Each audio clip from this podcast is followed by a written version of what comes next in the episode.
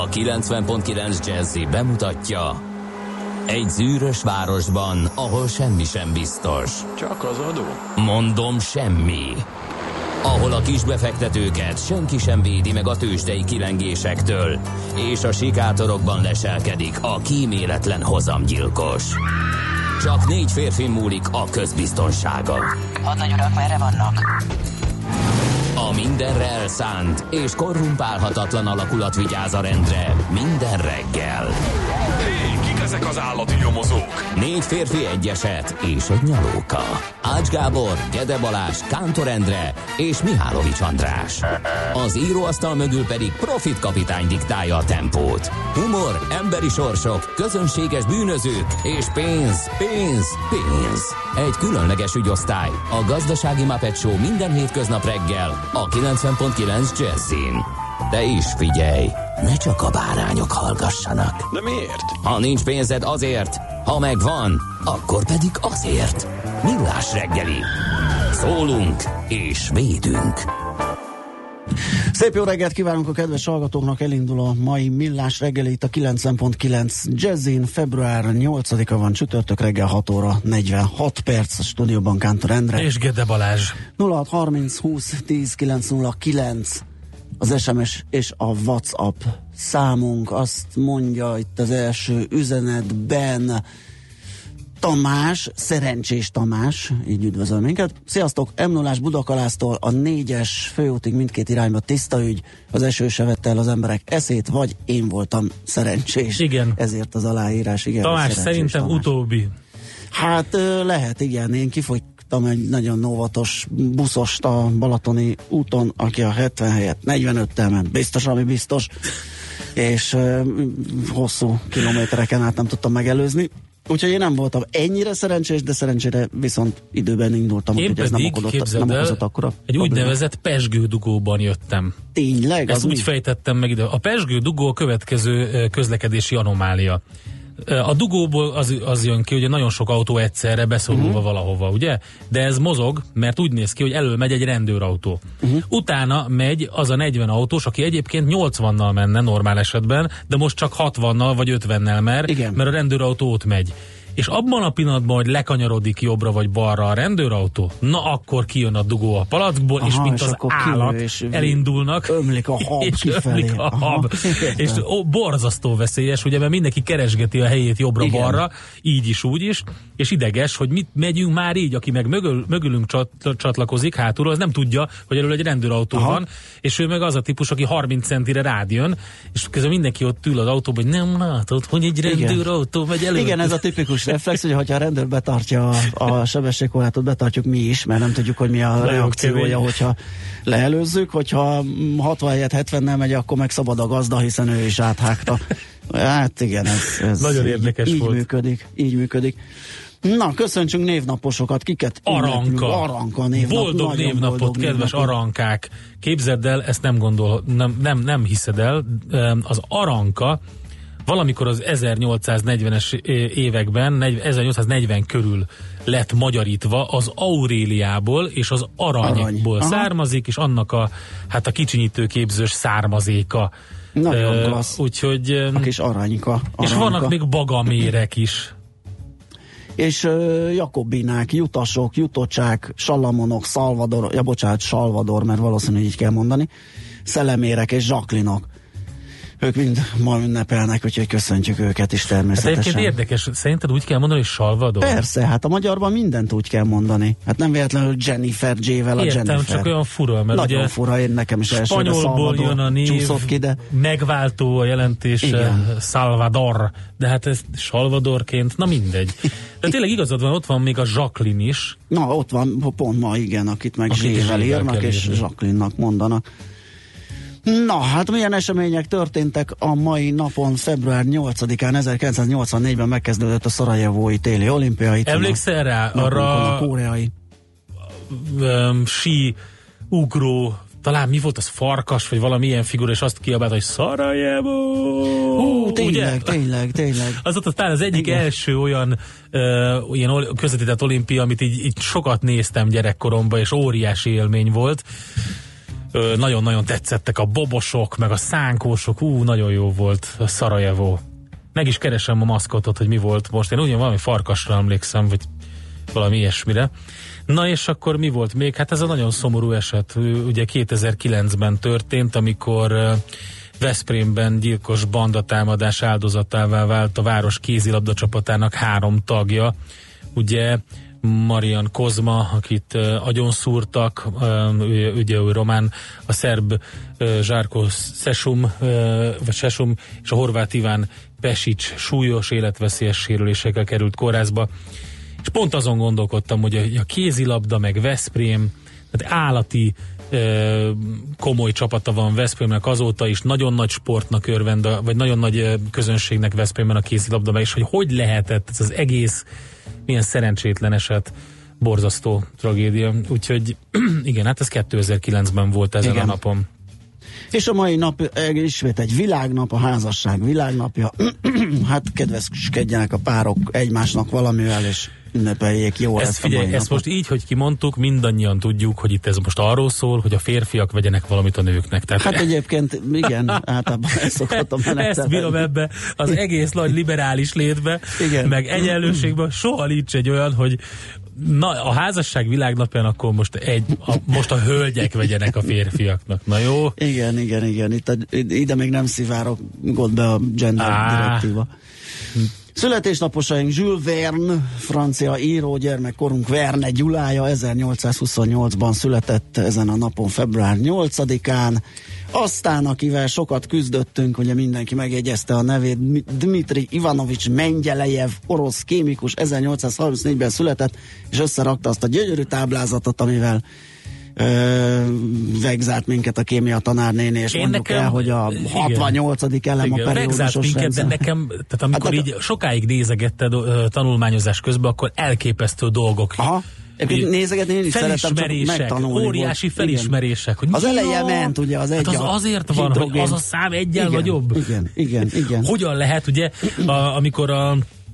amikor arról tanultunk, hogy bizonyám itt az alkimisták próbáltak aranyat létrehozni, aha. és akkor ugye a higanyból lehet elvileg, és akkor hogyan lehet a higanyból? Tényleg ott van mellette igen. a táblázatban. Meg az a sok érdekes elem ott a vége felé, ami valójában nincs is, de valahogy mégis létrehozható, vagy kimutatható. Hát igen, érdemes volt azért azt bogarászni.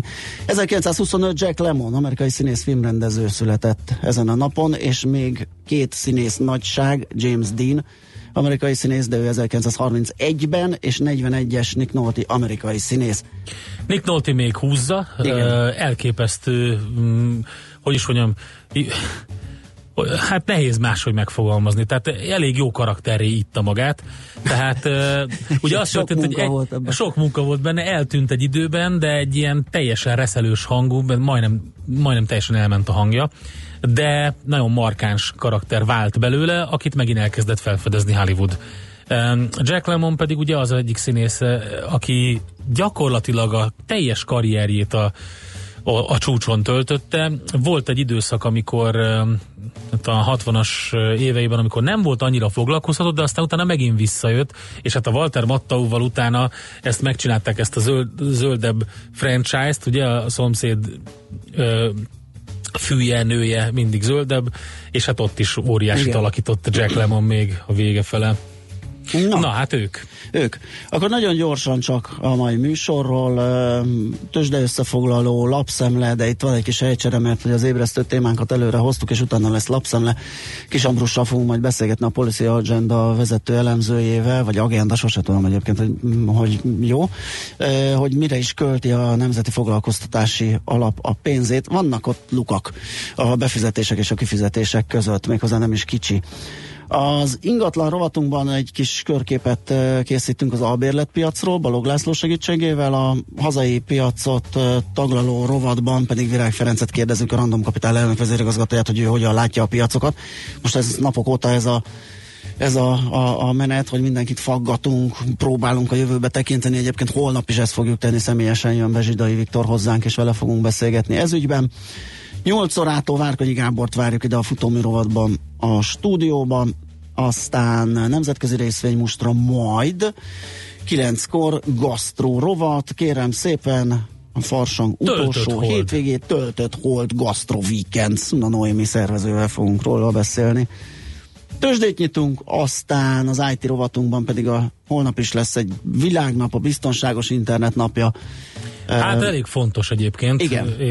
És egy nagyon érdekes kimutatást közöltek, mégpedig azt, hogy 10-ből 9 embert vegzálnak, zaklatnak. Én vagyok az egy, engem szerencsére senki nem vegzált még. Vagy nem veszed észre, az is lehet. Na mindegy, majd megkérdezzük a szakértőt. Hát akkor az nincs. Hogy zaklatnak, igen. Ugye? Az is lehet, hogy felzaklat, hogy belassul a géped. De nem tudom, hogy hát működik. Azzal napi szinten. Na jó, szóval így van. F a szerelmes futár írt nekünk, jó reggel, Csepel gödöllő, az eső ellenére haladós, a tegnapi ebédszünetet érdemes volt kivárni, mert olyan ingyenséget ízlelhettem, hogy csak na.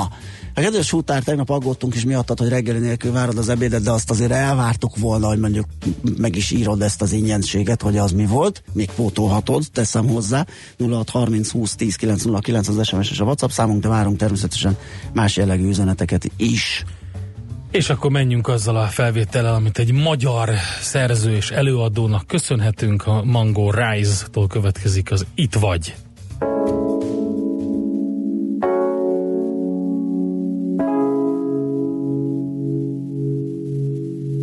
A szavaid ülnek a tudatomon, a tekintetedben kutakodom, mondd látsz vagy csak nézel, szívvel élsz, vagy inkább ésszel.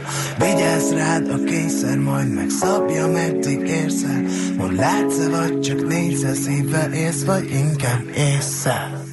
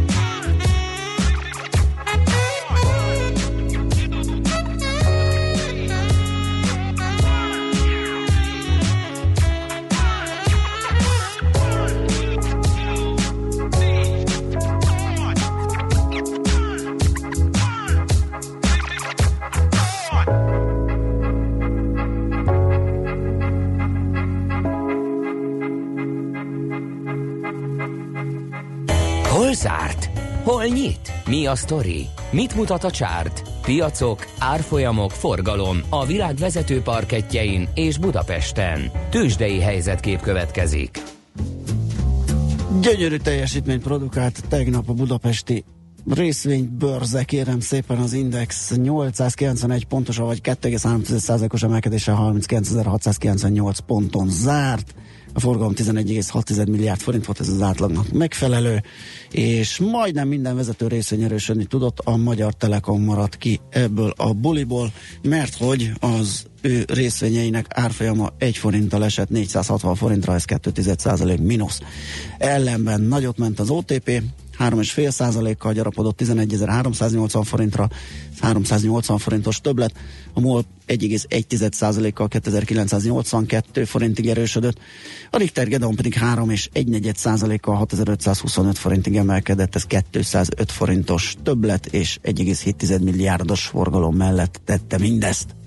Hát az Egyesült Államokban izgi volt, rengeteg történet van, többek között az, hogy mi történt a tőzsdéken. Ugye egy elég komoly felpattanást lehetett látni nyitást követően is, úgy tűnt, hogy folytatódik ez a rally, ugye, ami a masszív zuhanás után volt, aztán beütött több minden, például az olajár zuhanása. Azt megcsapták rendesen, ott volt egy 3% mínusz, nem tudom hol zárt, sőt, a napközben láttam. Fölötte volt, valami 3,6, azt hiszem. Mindenesetre ez az energiacégek árfolyamait rendesen nyomás alatt tartja ez az egész. És készlet adat jött, aminek bizony, nem örültek, ugye nőttek megint az amerikai. Hát eleve most egy olyan időszak van, amikor nem nagyon van kereslet, mert úgy nem nagyon használja, nem tudom miért, de és akkor túlkínálattól tart mindenki a nagy amerikai készletadatra, úgyhogy ez lett ugye a csúnyaság, és végül is elképesztő csapkodás, meg volatilitás volt.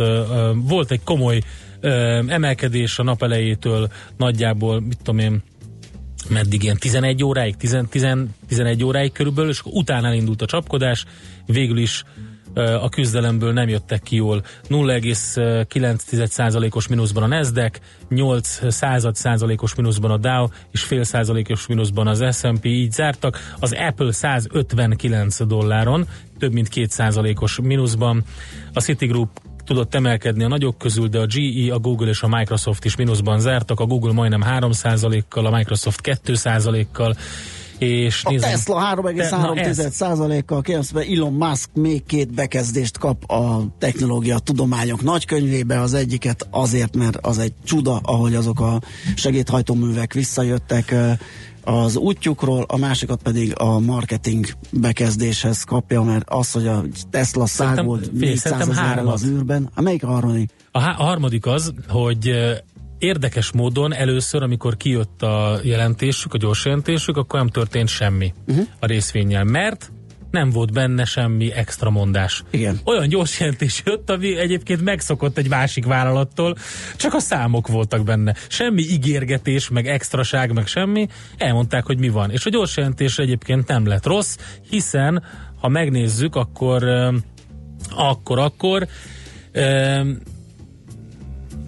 kicsit kevesebb volt a veszteség, kevesebb pénzt égettek el, sőt, gyakorlatilag sokkal kevesebb pénzt égettek el, mint amire várt a piac. Úgyhogy nagyon klassz.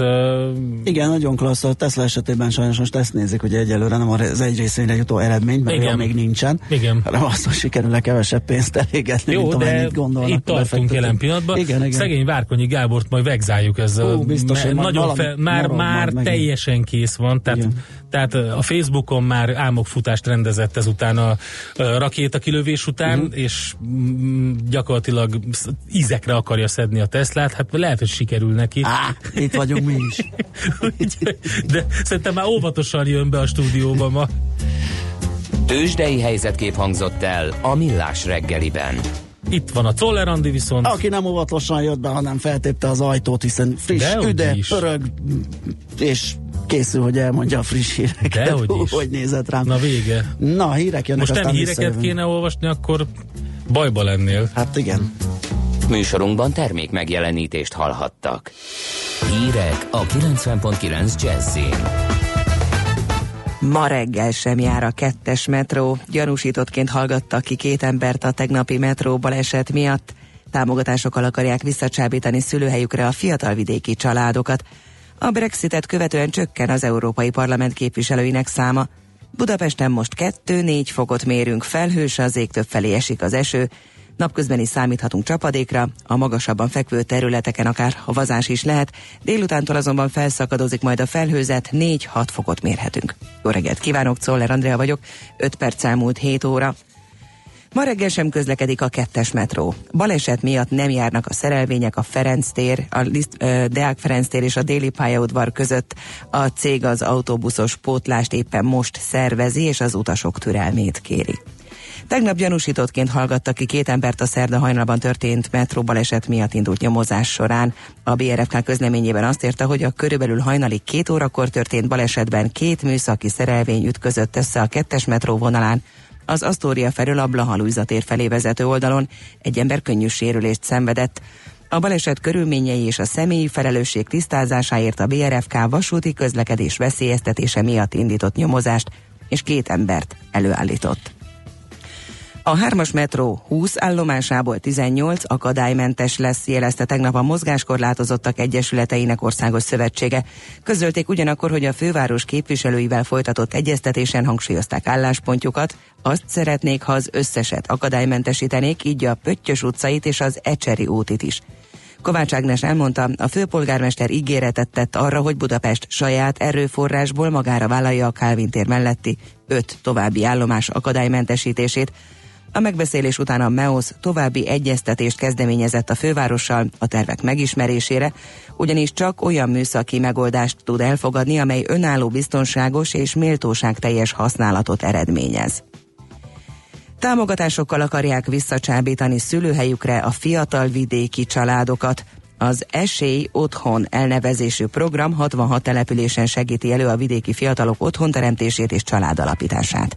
Novák Katalin családügyi államtitkár közölte, a pályázat célja, hogy a szülőföldjüktől elszármazott 18 és 35 év közötti fiatalokat visszavonzza a szülőhelyükre, és az ott élőknek boldogulási lehetőséget kínáljon. A felhívásra a 3 és 20 ezer lakosságszám közötti települések jelentkezhetnek, 50 és 200 millió forint közötti támogatást nyerhetnek el. A program segítségével a helyhatóságok felújíthatják és átalakíthatják ingatlanjaikat a kedvezményezettek számára, akiket a munkavállalás érdekében képzésekkel is segítenek. Újabb kamionstopot léptettek életbe a horvátok. Letenyénél nem mehetnek be Horvátország területére a 7,5 tonnánál nehezebb járművek. A késő este életbe lépett tilalom az M7-es autópálya és a 7-es főút forgalmát érinti. A Brexitet követően 751-ről 705-re csökken az Európai Parlament képviselőinek száma. Az uniós parlament sajtószolgálata úgy tájékoztatott, hogy az elfogadott szöveg szerint a Brexit után a 73 brit mandátumból 46 tartalékba kerülne egy esetleges EU bővítés esetére. 27 képviselői helyet 14 tagállam között osztanának szét. Az állásfoglalás kiemeli, hogy a változásokra csak akkor van szükség, ha az Egyesült Királyság valóban kilép az EU-ból. Eleinte sokfelé várható csapadék a Dunántúlon többfelé, valamint a hegyekben főként hó, máshol eső, havas eső formájában, majd délután nyugat-északnyugat felől felszakadozik a felhőzet. A Dunántúlon feltámad az északnyugati szél, napközben 1-7 fokra készülhetünk. A hírszerkesztőt, Czoller Andrát hallották, friss hírek legközelebb fél óra múlva. Budapest legfrissebb közlekedési hírei a 90.9 Jazzyn a City Taxi Diszpécserétől. Jó reggelt kívánok, köszöntöm Önöket a City Taxi Diszpécser központjából. Budapest szerte szemerkél az eső, vizesek, csúszósak az utak, figyeljenek a féktávolságra. Gyér még a forgalom, jó tempóban haladhatnak az utakon, szerencsére balesetről sem kaptunk hírt. Lezárták a 9. kerületben a Csarnok teret a Sóház és a Pipa utca között toronydaru bontása miatt, a lezárás este 10 óráig várható. És tart az építkezés az 1. kerületben a Toldy Ferenc utcában, a Franklin utcánál, így lezárták azt, a Fiat János utca irányából Zsák utca lesz.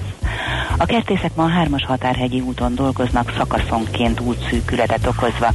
Vigyázzanak magukra, és további szép napot kívánunk! A hírek után már is folytatódik a Millás Reggeli, itt a 90.9 Jazz-én. Következő műsorunkban termék megjelenítést hallhatnak.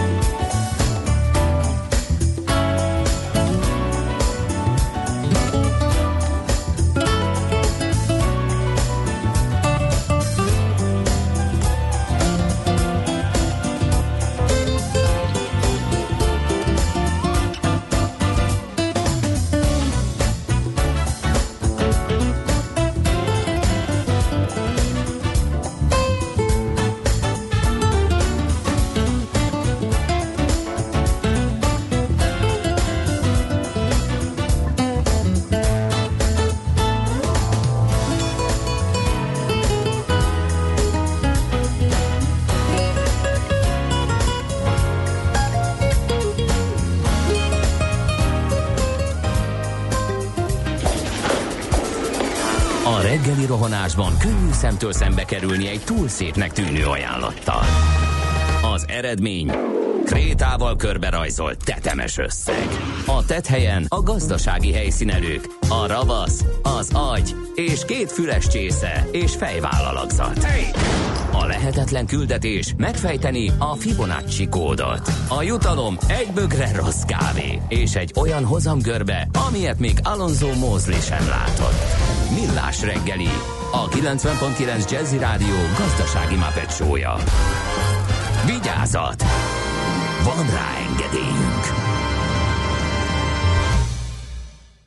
Ez továbbra is a Millás reggeléjét a 90.9 Jazzin. Megyünk tovább csütörtök reggel 7 óra 12 perckor a stúdióban Kántor Endre. És Gede Balázs. 0630 20 10 909 az SMS és a WhatsApp számunk. Kaptunk útinformációt, Deák dugul az Astoria felől a metrópótlók miatt, ez Charlie Filippo írt nekünk. Aztán Lőpapa is írt, Morgan, Snow and Rainman, kartársak, elmosta egyelőre a sokasságot, ez a kis helyes időjárás majdnem hús a klinikák körút fennforgásában.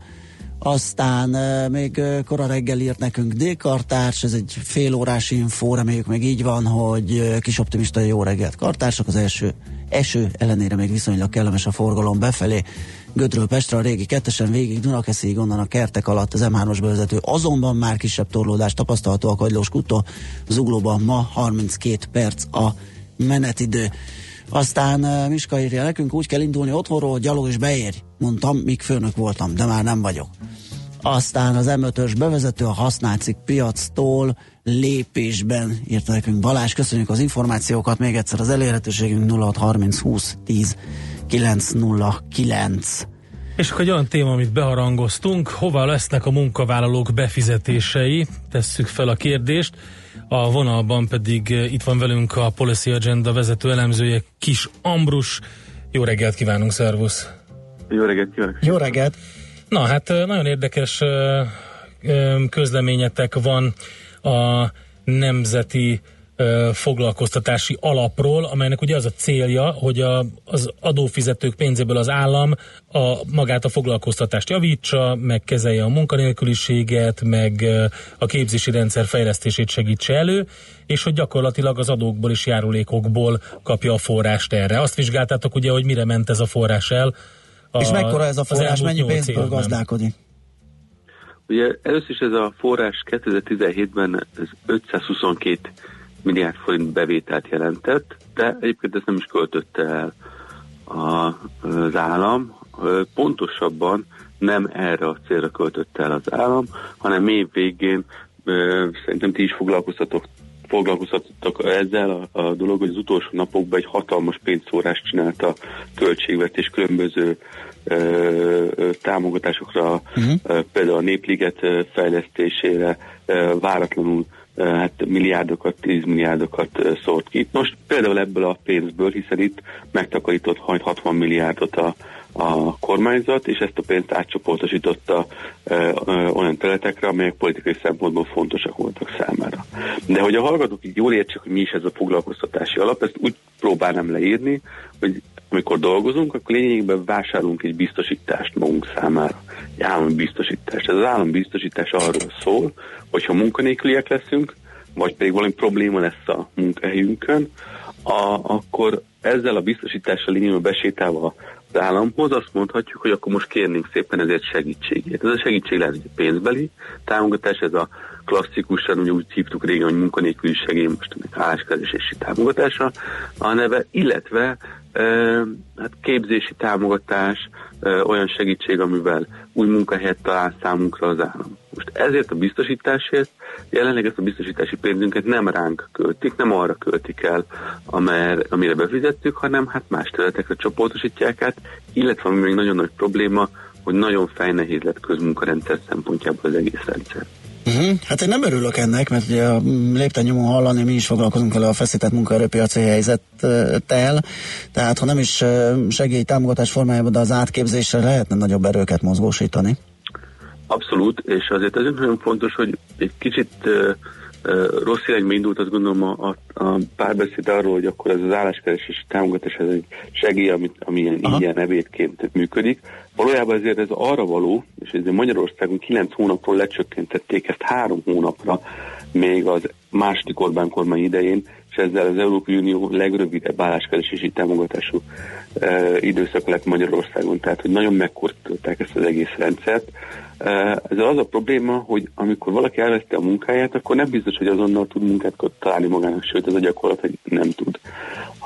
Ha belekényszerítik egy olyan helyzetbe, hogy az első szembejövő ámbár számára igazából vállalhatatlan munkahelyre kénytelen legyen bemenni az idő rövidsége miatt, akkor ez nyilvánvaló feszültséget fog jelenteni a munkaerőpiacon. Hogyha az állam időt ad számára, segít is egyébként ezt, tehát nem csak közmunkát biztosít, akkor azért gyakrabban 3 hónapon túl, de stabilan el lehet helyezkedni. Most persze mondhatjátok, hogy amikor munkaerőhiány van, és ti is erről beszéltek több adásotokban, akkor miért kell egyáltalán ezzel a problémával szembenéznünk? Például azért, mert a munkaerőhiány miatt sok helyen azért lesznek helyi munkaerőpiaci problémák. Mert egy gyár kénytelen lesz bezárni, átalakulni, leépíteni és modernizálni, és ebben az esetben az ott felszabaduló munkaerő számára helyben meg kellene próbálni az államnak segítséget adni ahhoz, hogy elhelyezkedhessen. Sőt, nem csak megszűnnek meglévők, hanem nem jönnek ide újak. Nemrég számoltunk be arról, hogy talán a Continentál volt, aki nem elhalasztott el itt Belgiumban, ahol sokkal magasabbak a munkaerőköltségek egy beruházást, mert itt nem látta biztosítani a szakember ellátottságot. Így van, és amikor te ezt mondtad, hogy a nagy szívet fájdalma, hogy a szakképzésre kevesebb jut, akkor pontosan ez ennek a következménye. Csak hogy egy ilyen összehasonlításként, akkor képzésre is szed be az állampénzt a munkáltatóktól, ezt szakképzési hozzájárulásnak hívják. Ez egyébként 80 milliárd forint most már, és 2018-ra úgy tervezik, hogy ebből csak 50 milliárd forintot költenek el képzésre, szakképzésre. Maradék 30 milliárd, hát azt is mondhatnánk, hogy bekerül a nagy közösbe, és elpárolog valahova, nem feltétlenül képzési, szakképzési programokra, ami nyilván megint egy problémát jelent, csak azt mutatja, hogy ezen a területen nem akarjuk megérteni azt, hogy a minden képzésre, szakképzésre költött pénz, az többszörösen megtérül a költségvetés számára, meg a társadalom számára is. Hát igen, alapproblémával állunk szemben. Tehát van egy olyan pénz, amit kifizetnek a munkáltatók, meg gyakorlatilag amit mi kifizetünk, aminek a jogcíme egy bizonyos dolog, és utána nem az történik vele. Tehát ez szerintem önmagában nem hangzik jól. Így van, és megint visszatér ugye erre a biztosítási csomagos hasonlatomra, amikor mi biztosító társasághoz leszerződünk, akkor tudjuk, hogy mi a csomag része. Elvileg most is tudjuk, csak nem biztos, hogy ezt szeretnénk. Mert ugye most körülbelül arról van szó, hogy maximum 3-kor, ha elvesztem a munkámat, sok éven át fizettem előtte ezt a biztosítást, elvesztem a munkámat, kapok maximum 3 hónapig álláskeresési támogatást, majd egyébként a közmunkarendszer felé terel engem az állam, mert neki pedig a foglalkoztatási intézményrendszert úgy alakította át, hogy tulajdonképpen a siker fókuszában a közmunkarendszernek a táplálása van. Bár az utóbbi hónapokban csökken a közmunkásoknak a száma, de hát azért még mindig akkora költségeket költünk el rá, mint 2014-ben, tehát ugyan kevesebb, és fogy ez a közmunkáskassa, de ez még mindig 230 milliárd forint környékén van, ami óriás pénz ahhoz képest, hogy 2010-ben, vagy akár a válság évben 2008-ban, azért elenyésző volt a közmunkára fordított forrásoknak a nagysága. Uh-huh. Hát nem túl jó hírek ezek, de hát egyelőre nem tudunk vele mit kezdeni, de örülünk, hogy beszélgettünk róla. Köszi szépen, Ambrus, jó munkát, szép napot mára! Köszönöm, sziasztok! Szia! Kis Ambrussal, a Policy Agenda vezető elemzőjével beszélgettünk a Nemzeti Foglalkoztatási Alapról.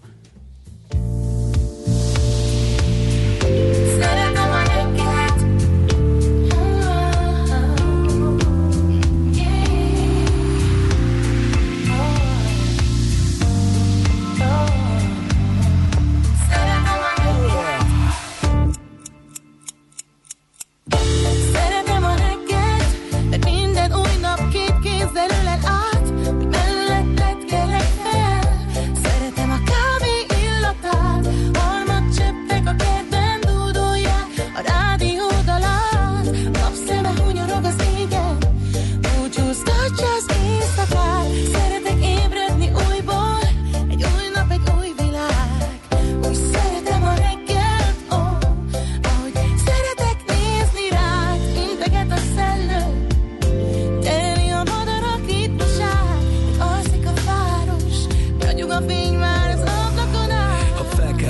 kezdhetsz. Újraindulhatsz a startról, egy üres fehér lap vagy, amire az idő rajzol. Good morning, minden nappal indul egy új esély. Új ételek, új illatok, újra te meg én. Szeresd úgy a reggelt, hogy a nap sugara kelt. Élvezd, amíg teheted, ne bánt, ha az már eltelt. Mikor tücsök szó előzi meg a kakas áriáját, a szomszéd nem üvölti még a Jézus Máriáját. Mikor megáll egy szekundumra még a szél is, abba a pillanatba beleköltöznék én is. Csak a vekker hangja állandó, de más, mindig más. Mert máshogy süt a nap, egyedül más, hogyha van egy társ. Minden egyes nappal valami új jön el. A nyüzsgő betonváros közönye átölel. Egyet sosem felejtsen el, ön sem, hogyha fel kell.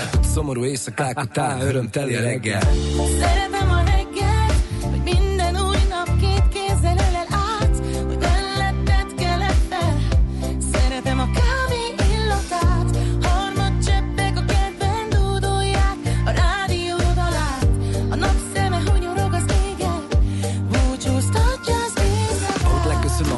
Úgy fel kell a nap, újjá életsz te is, már nem ugyanaz vagy. Az ébrelét határán az álom még valóság. Őrizzük meg, mindegy igaz vagy hazugság. A reggeli rutin az, ami mindenkinek más.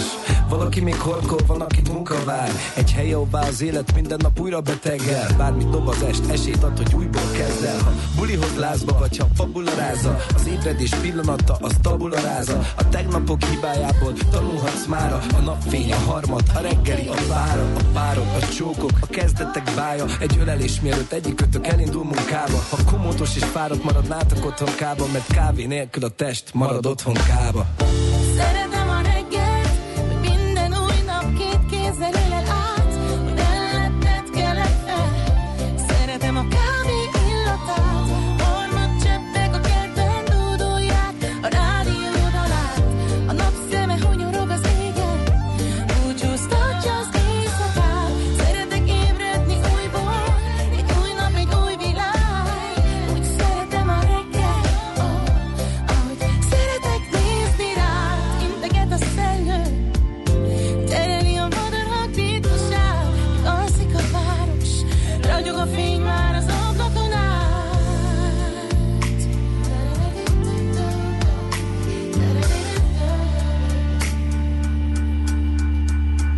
Nem döntés kérdése a józanész, ahogy az sem, hogy elveszítjük-e. Millás reggeli. Na hát, megyünk tovább, érkeztek újabb infók. Hüvösvölgyi úton befelé az Olmvék útnál félreállt üzemzavarás elhárított teherautó okoz torlódást, ezt Geritől kaptuk, és azt hiszem ez sem volt, hogy Dunakesziről az M2 M0-ás nagy tartsáig még jól járható, a Cinkotai út Pesti útig tartó viszonylatban szintén, ezt Ákos írt nekünk. Köszönjük szépen, és még gyorsan lefrissítem az SMS-eket is, megnézzük, oda jött valami, igen, Egér úti kihajtó vége felé Kocz sávot kell váltani, és igen, a Deák dúl az Asztoria felől metrópotlók miatt, ezt már korábban beolvastuk. 0630 20 10 909 az SMS és a WhatsApp számunk.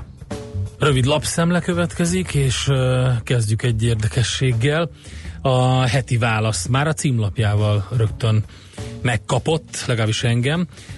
Baromi jó, meg is mutatom neked, nézd csak.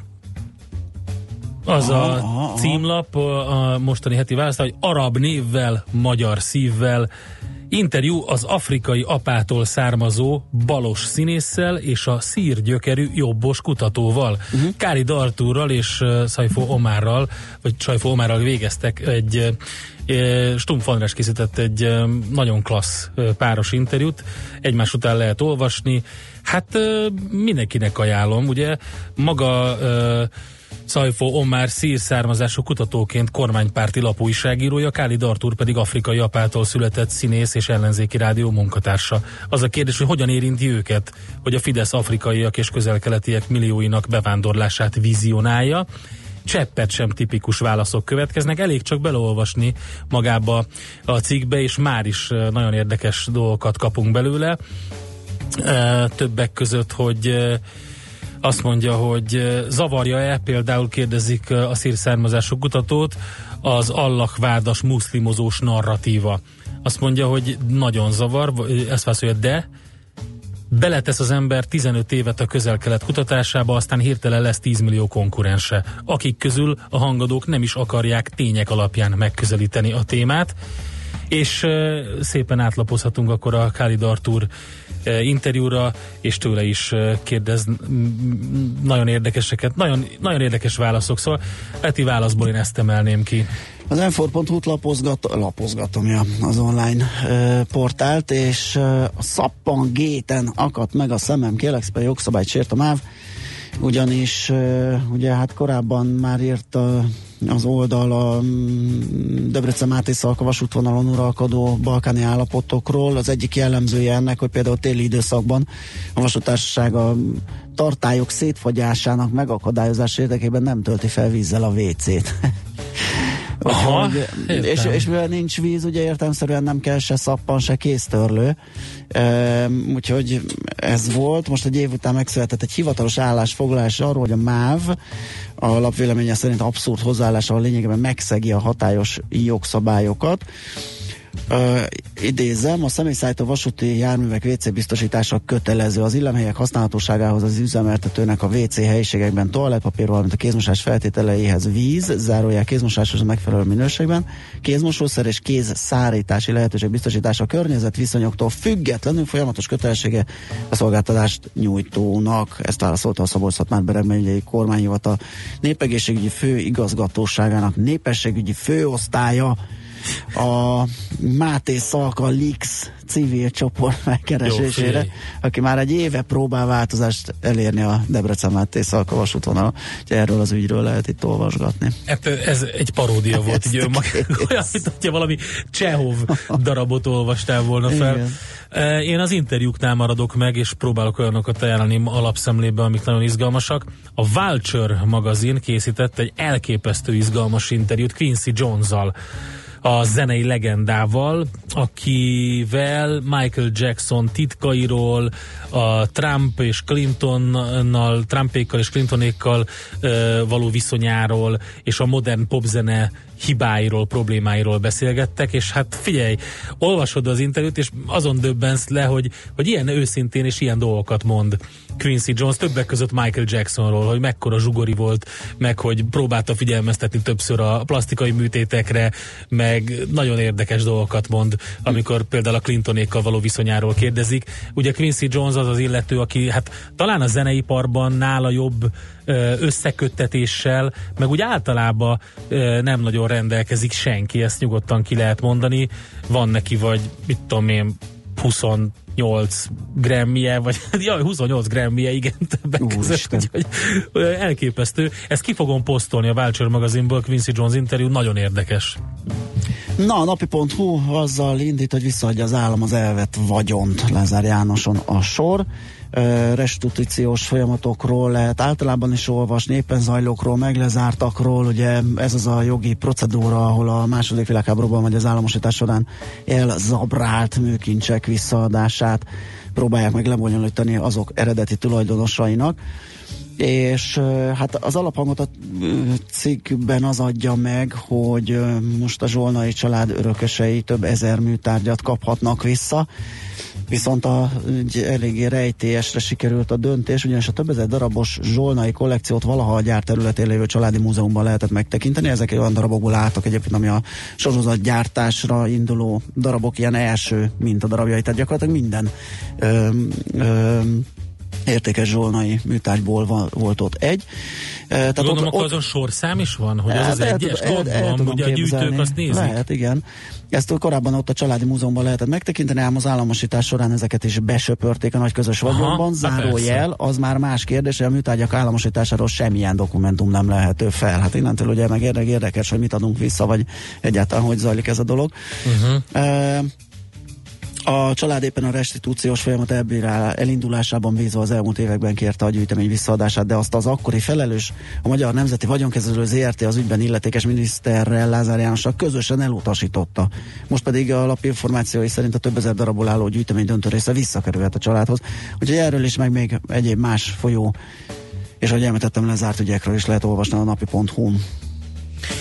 Rohanunk tovább, rohanjunk, jön a legfrissebb hírekkel, információkkal Czoller Andi, utána pedig ingatlanozunk és a hazai piacozunk itt a Millás Reggeliben. 0630 20 10 909, facebook.com/Millás Reggeli. Műsorunkban termék megjelenítést hallhattak. Éppen külföldre készülsz vállalkozásoddal? Szeretnéd tudni hol, hogyan és mennyit kell adózni? Ismerd meg a világországainak adózási sajátosságait a Millás Reggeli világjáró adórovatával minden hétfőn reggel 8 és fél 9 között. Az adóvilágrovat támogatója a BDO Magyarország Kft. Könyvvizsgálat, könyvelés, adótanácsadás. Mert semmi sem biztos, csak az adó. Valahol még az sem. Rövid hírek a 90.9 Jazzyn. Ma reggel sem közlekedik a 2-es metró, pótlóbuszok járnak a Deák Ferenc tér és a Déli pályaudvar között. A katasztrófavédelem tájékoztatása szerint ugyanis baleset történt a Szél-Kálmán téren. A Déli pályaudvar felé tartó vágányon ütött el egy középkorú nőt a szerelvény, a sérültet a tűzoltók emelték ki a metró kocsi alól. A BKK a pótlóbuszok mellett a 4-es 6-os villamos, az M3-as metró és a 9-es autóbusz igénybevételét, illetve alternatív eljutási lehetőségként még a 17-es, 56-os, 59-es, a 61-es villamost, valamint a 15-ös, 115-ös, a 39-es és a 105-ös autóbuszt ajánlja az utazóknak. Nincs áram Vas és Zala megye 23 településén, olvasható a katasztrófavédelem honlapján. Az áramszünet, amelyet a hó okozott, 1800 fogyasztót érint, a szolgáltató szakemberei dolgoznak az üzemzavar elhárításán. Ismét tüntetésre készülnek a diákok. A Független Diákparlament február 23-ára az utcára hívja azokat, akik korszerű diákközpontú igazságos oktatási rendszert szeretnének. Előző tüntetésükön tárgyalásra hívták a kormányfőt, hogy vállaljon nyilvános vitát az oktatási rendszer problémáiról.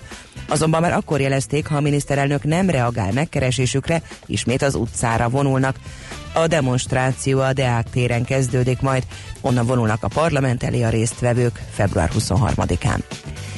Egyre gyakrabban fordulnak orvoshoz az emberek influenzaszerű tünetekkel, az intenzív ellátást igénylők száma pedig csaknem megduplázódott az előző héthez viszonyítva. A legfrissebb adatok szerint a betegek száma Fejér megyében, a fővárosban és Pest megyében volt a legmagasabb. Az elmúlt héthez hasonlóan a leggyakrabban óvodás és általános iskoláskorú gyerekek betegedtek meg. Ezek többségéért az influenza B vírusa a felelős, olvasható az MI jelentésében. Országszerte egyre több intézményben rendelnek el részleges vagy teljes látogatási tilalmat.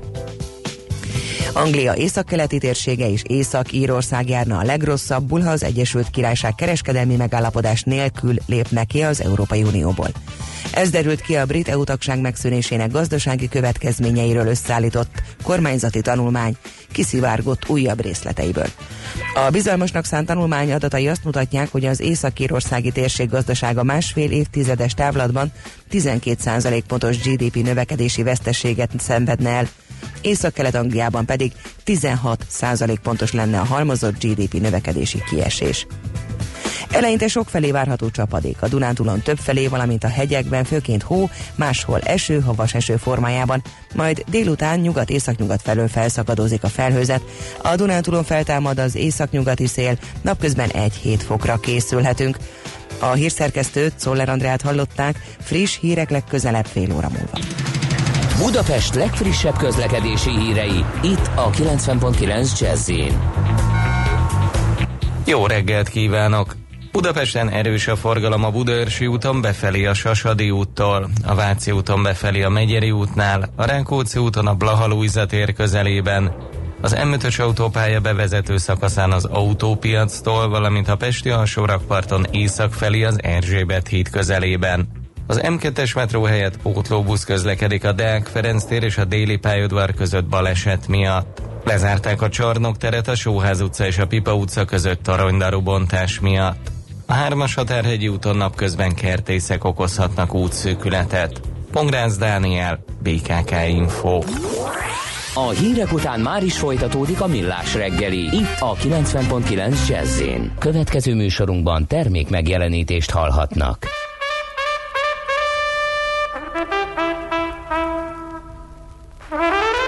Scabare money, scabare money, scabare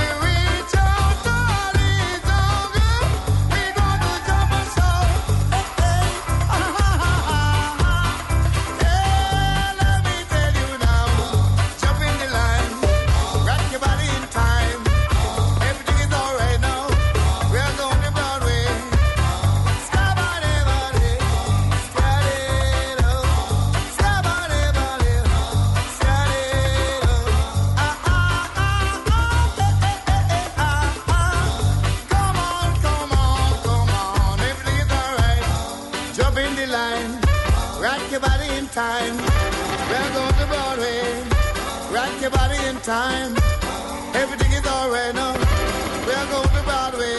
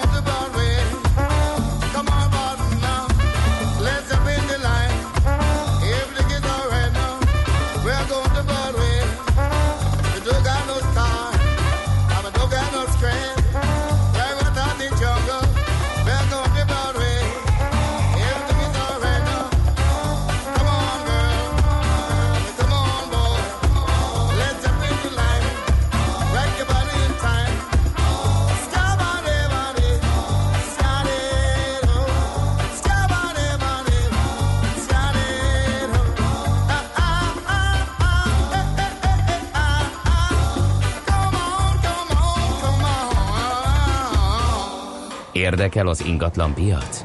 Befektetni szeretnél? Irodát vagy lakást keresel? Építkezel, felújítasz? Vagy energetikai megoldások érdekelnek? Nem tudod még, hogy mindezt miből finanszírozd? Mi segítünk! Hallgasd a négyzetmétert, a Millás Reggeli ingatlan rovatát. Ingatlan ügyek rálátással. Kicsit körülnézünk az albérlet piacon, izgalmas a kép, mert hogy az országon belül is szépen mozog, változik a helyzet, differenciálódik, ugyanúgy a fővároson belül is vannak még tovább emelkedő, de vannak csökkenő kerületek is. Balog Lászlóval beszéljük ezt meg, az ingatlan.com vezető gazdasági szakértőjével. Szia, jó reggelt! Sziasztok, jó reggelt kívánok, üdvözlöm a hallgatókat! Ketté szakadt az ország! És a főváros! Igen, eddig sem volt már annyira egységes a kép, de most még nagyobbak a különbségek, és a fővároson belül is hatalmasak a különbségek, ráadásul az irány sem egyértelmű a piacon. Na, ez az igazán szép, ebben lehet jó mazsolázni.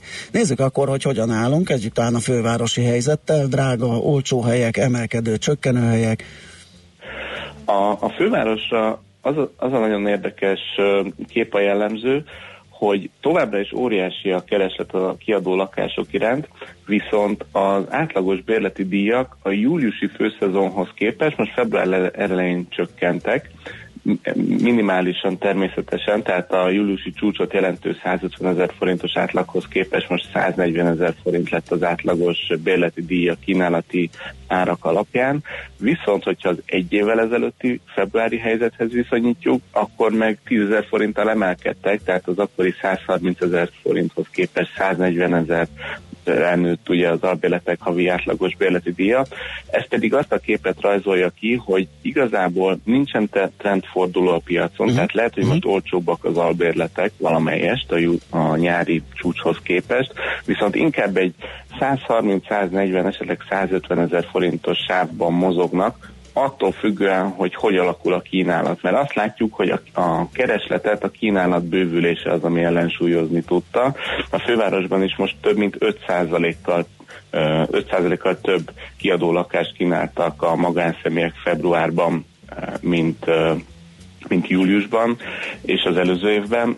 Most ez a két viszonyítási dátum azért érdekes, mert ugye februárban indultak el a keresztféléves felsőoktatási képzések, és ilyenkor azért megmozdul egy picit a piac, nem olyan mértékben, mint a júliusi csúcsban, de ez egy élénkebb időszaka az évnek.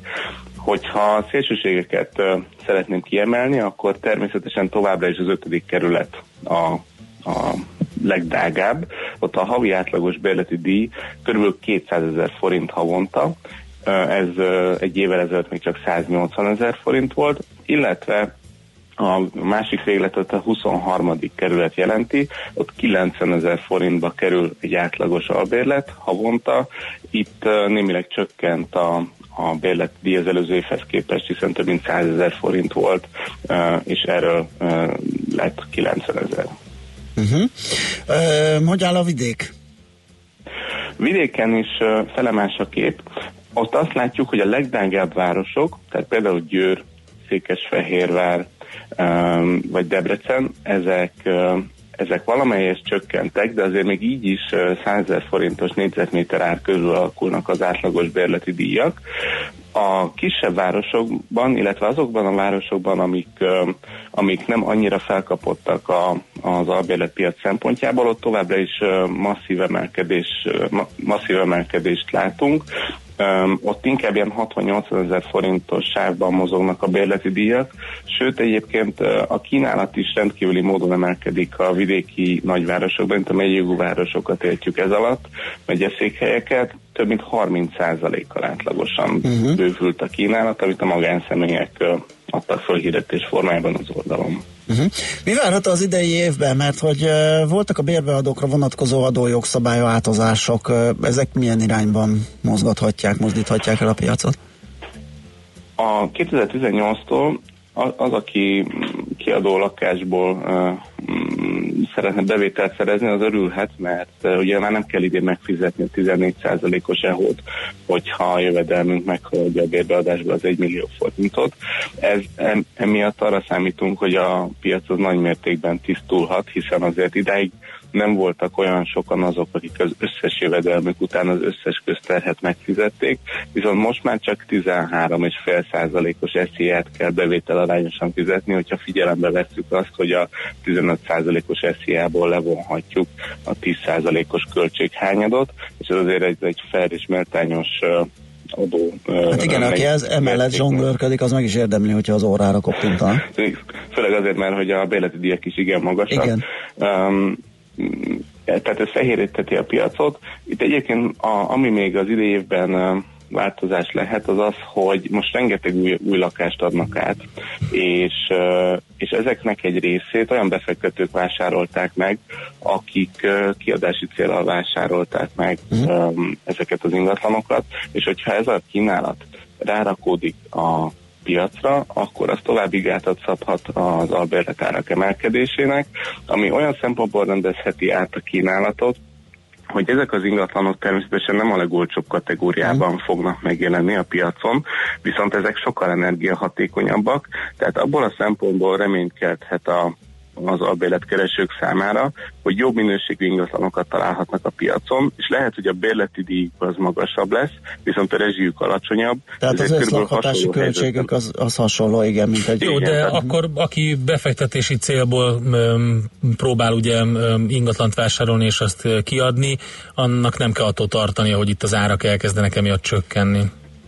Nem, tehát az egy utopisztikus vágyálom lenne, hogy újra 50-60-70 000 forintért bérelhessünk kiadó lakást a fővárosban. Szerintem egyébként ez belátható időn belül, sőt, szerintem ez ilyen 5-10 éven belül nem hiszem, hogy reális forgatókönyv lenne, főleg azért, mert hogy a lakhatási költségek azok mindenhol emelkednek, az európai nagyvárosokban, az albérlet áremelkedés az egy tartós tendenciának bizonyul, a kereslet nem csökken a kiadó lakások iránt, és az eladó árak is, tehát az adásvételi árak is emelkednek folyamatosan, tehát ez mind azt vetíti előre, hogy ezek stabil árszintnek tekinthetők, ami ugye az egész ingatlanpiac hozam szinteket szinten tarthatja, tehát aki befektetési célra vásárol lakást, az még most is tud csipegetni a piacról. Világos, oké, köszönjük szuper. Szépen a beszámolódat, jó munkát, szép napot! Köszönöm szépen, szép napot nektek is és a hallgatóknak! Balog Lászlóval, az ingatlan.com vezető gazdasági szakértőjével beszélgettünk. Négyzetméter ingatlan ügyek rálátással. A Millás reggeli ingatlan rovata hangzott el. Hamarosan hazai piac rovatunk következik. Igen, hogyha ilyen történt, akkor tényleg azt írja egy hallgató, hogy 100 000 forintos átlagos négyzetméter ára bérleti piacon hangzott el az interjú arany szájából. Remélem csak nyelvbotlás, különben óriási bajban vagyunk, az biztos, hogy az volt. Mert ugye az egy 50-es lakásnál 5 millió forint lenne, ott valami, igen, félrement. Köszönjük szépen az észrevételt. 0630 20 10 909 az elérhetőségünk, igen, és ahogy Endre említette, hazai piaccal foglalkozó rovatunk következik. Virág Ferencet hívjuk fel, a Random Capital elnök vezérigazgatóját.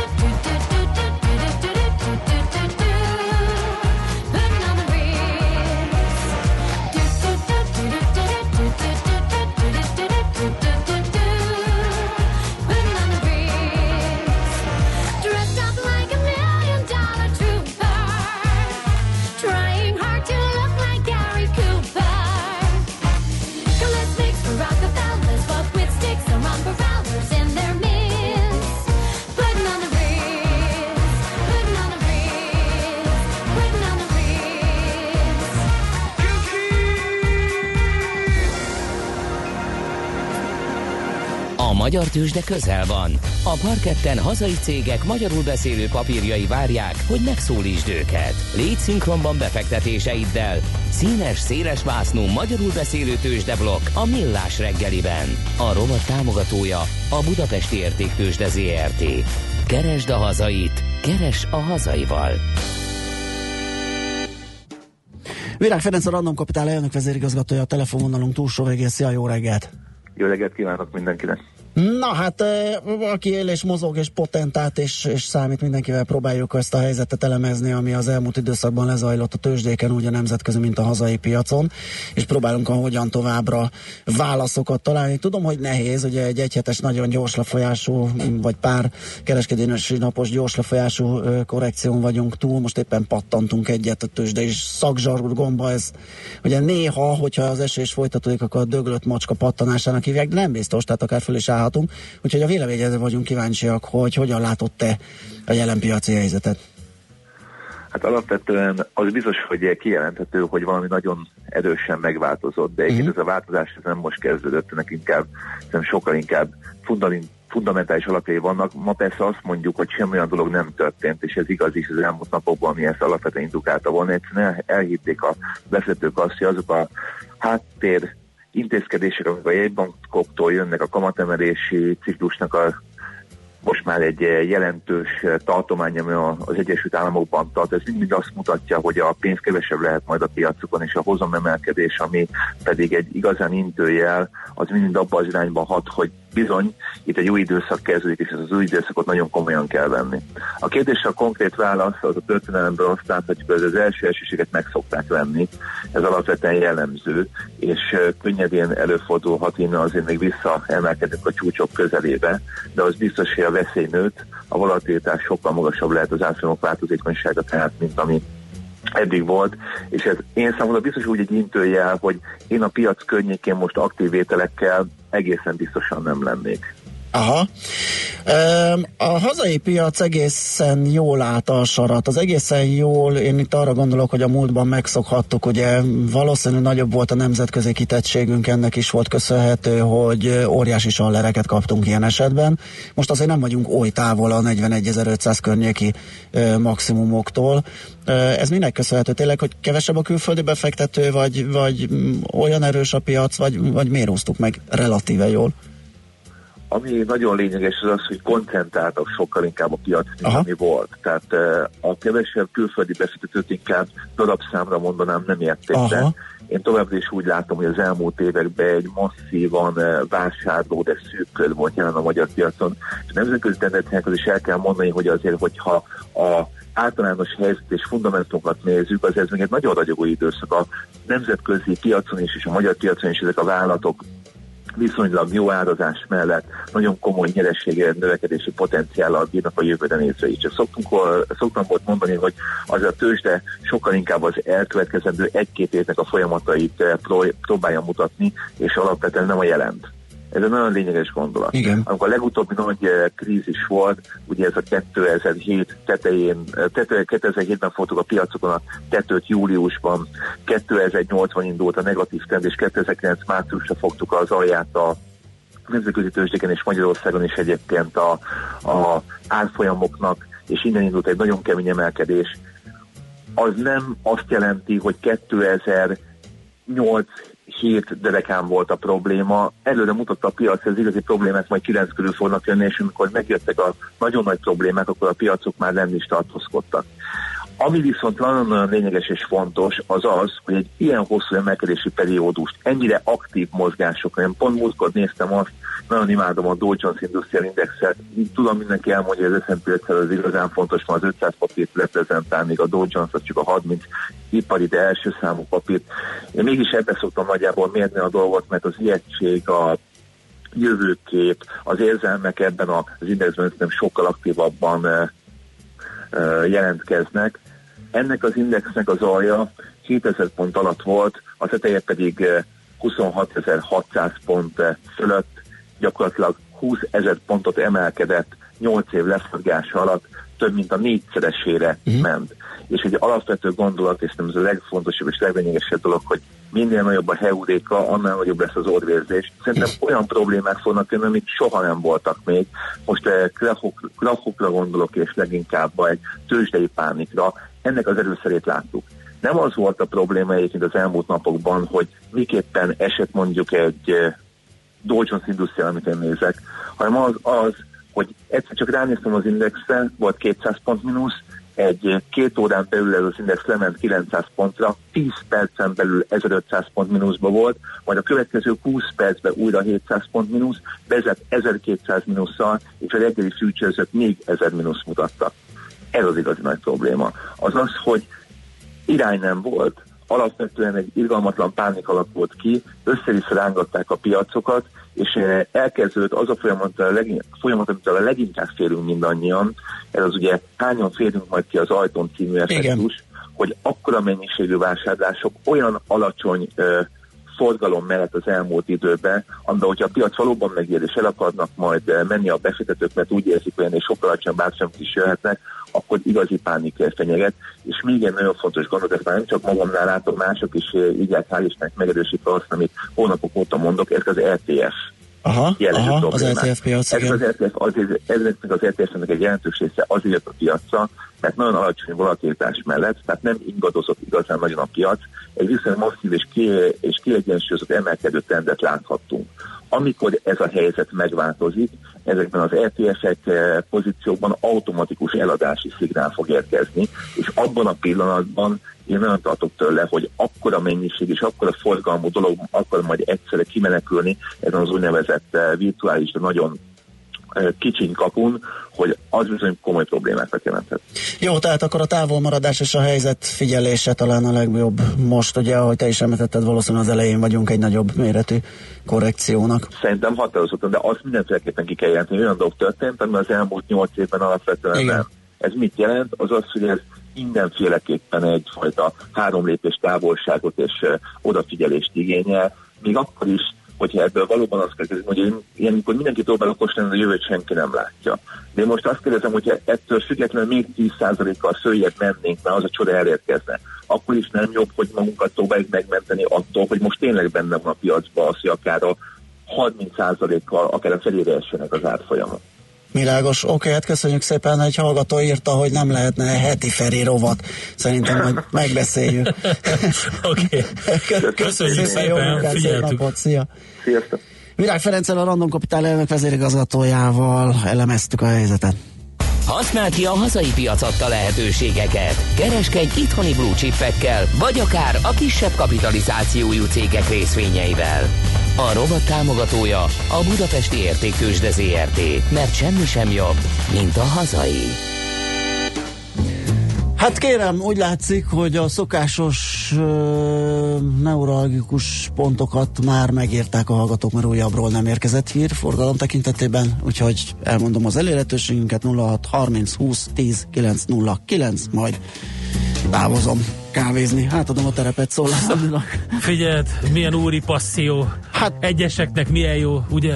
Mi meg itt maradunk a Czoller Andival a stúdióban, kérem szépen, ő híreket mert mond. Egy ilyen Gauss-görbe alapján, vagy mentén mozgok, szépen felszívom magam, egy darabig működik, majd a lecsendesedés. Na jó. Úgyhogy ez így megy óráról órára egy kávélöket. Akkor a Várkonyi Gáborral kávézzatok, aztán jövünk vissza a futómű rovatunkkal. Hát, aki kitalálja, hogy miről lesz szó a futómű rovatban, vagy miről nem lesz szó, 06 30 20 10 909-en az között kisorsolunk egy Equiloros kulcstartót és egy gazdasági naptárat. Úgyhogy lehet írni, kedves hallgatók.